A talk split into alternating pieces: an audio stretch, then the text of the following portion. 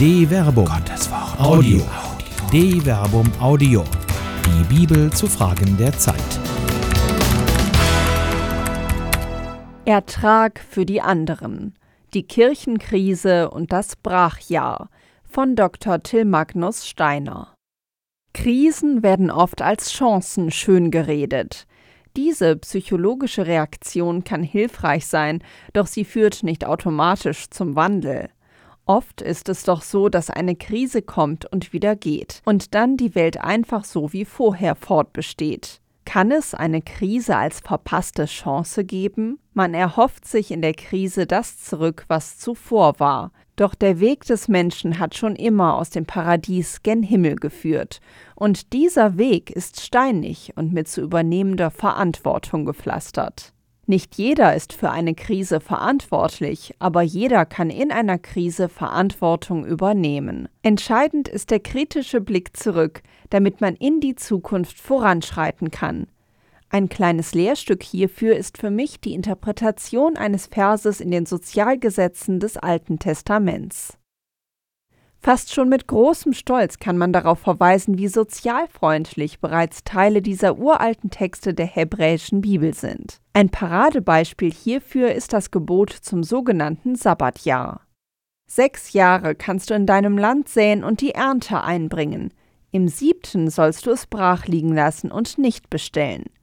Die Armen in deinem Volk sollen davon essen, den Rest mögen die Tiere des Feldes fressen. Das gleiche sollst du mit deinem Weinberg und deinen Ölbäumen tun. Exodus Kapitel 23, Vers 10 bis 11. Immer und immer wieder ein Feld zu bestellen und somit keine Regenerationsphasen zu ermöglichen, führt zur Bodenverarmung. Dem Erdboden werden die Nährstoffe entzogen und im schlimmsten Fall führt dies zur Wüstenbildung. Wer also einen Gewinn aus der Erde erwirtschaften möchte, muss den Boden, auf dem er steht, respektieren, auch wenn es vielleicht auf den ersten Blick unlogisch erscheint. Das Verbot zu säen und zu ernten findet sich auch in Levitikus Kapitel 25 Vers 4. Doch die Aussage in Exodus Kapitel 23 Vers 10 bis 11 ist radikaler.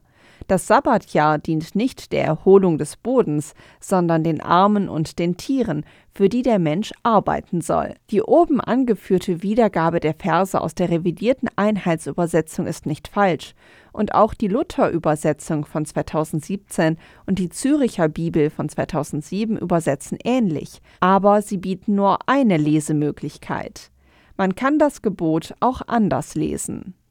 Sechs Jahre sollst du dein Land besäen und seinen Ertrag einsammeln, und im siebten sollst du ihn, den Ertrag, fallen und liegen lassen. Im Hebräischen sind die Worte, die in der revidierten Einheitsübersetzung mit Land und Ernte wiedergegeben sind, beide feminine Formen und auf beide können sich die Tätigkeiten im siebten Jahr grammatikalisch beziehen. Und diese beiden Tätigkeiten können die Bedeutung etwas unbenutzt lassen haben. Aus dieser Offenheit ergeben sich die beiden hier aufgeführten Übersetzungen. In der zweiten Variante wird die Forderung des Gesetzes noch radikaler. Es wird nämlich nicht verboten, das Land zu besäen, sondern die daraus entstehenden Erträge zu ernten. Aus der Arbeit entsteht dann kein Gewinn, sondern ist die Gabe an die Armen und die Tiere. Der Mensch solle somit im siebten Jahr nicht nur passiv Gutes tun, sondern für die Bedürftigen und die Natur im Angesicht seines Schweißes arbeiten. Das ist ein radikaler Unterschied zwischen den beiden möglichen Übersetzungen. Diese Textstelle lehrt nicht nur die Offenheit biblischer Texte, sondern sie ist auch ein Lehrstück dafür, wie einengend es sein kann, wenn man meint, sich auf der eigenen geglaubten Radikalität ausruhen zu können. In der Kirchenkrise wäre es nun fatal, darauf zu vertrauen, dass die schrumpfenden Gemeinden der heilige Rest sind. Zwar wird ein kritischer Blick auf die gegenwärtige Kirche auch nicht direkt zum Volkskirchentum führen, aber nun alles brachliegen zu lassen, das ist keine Lösung. Verschenkt den Ertrag eures Glaubens, wendet euch den Bedürftigen und der Natur zu. Dieser Weg wird ein hartes Stück Arbeit. Eine Produktion der Medienwerkstatt des katholischen Bildungswerks Wuppertal Solingen-Remscheid. Autor Dr. Till Magnus Steiner. Sprecherin Jana Turek.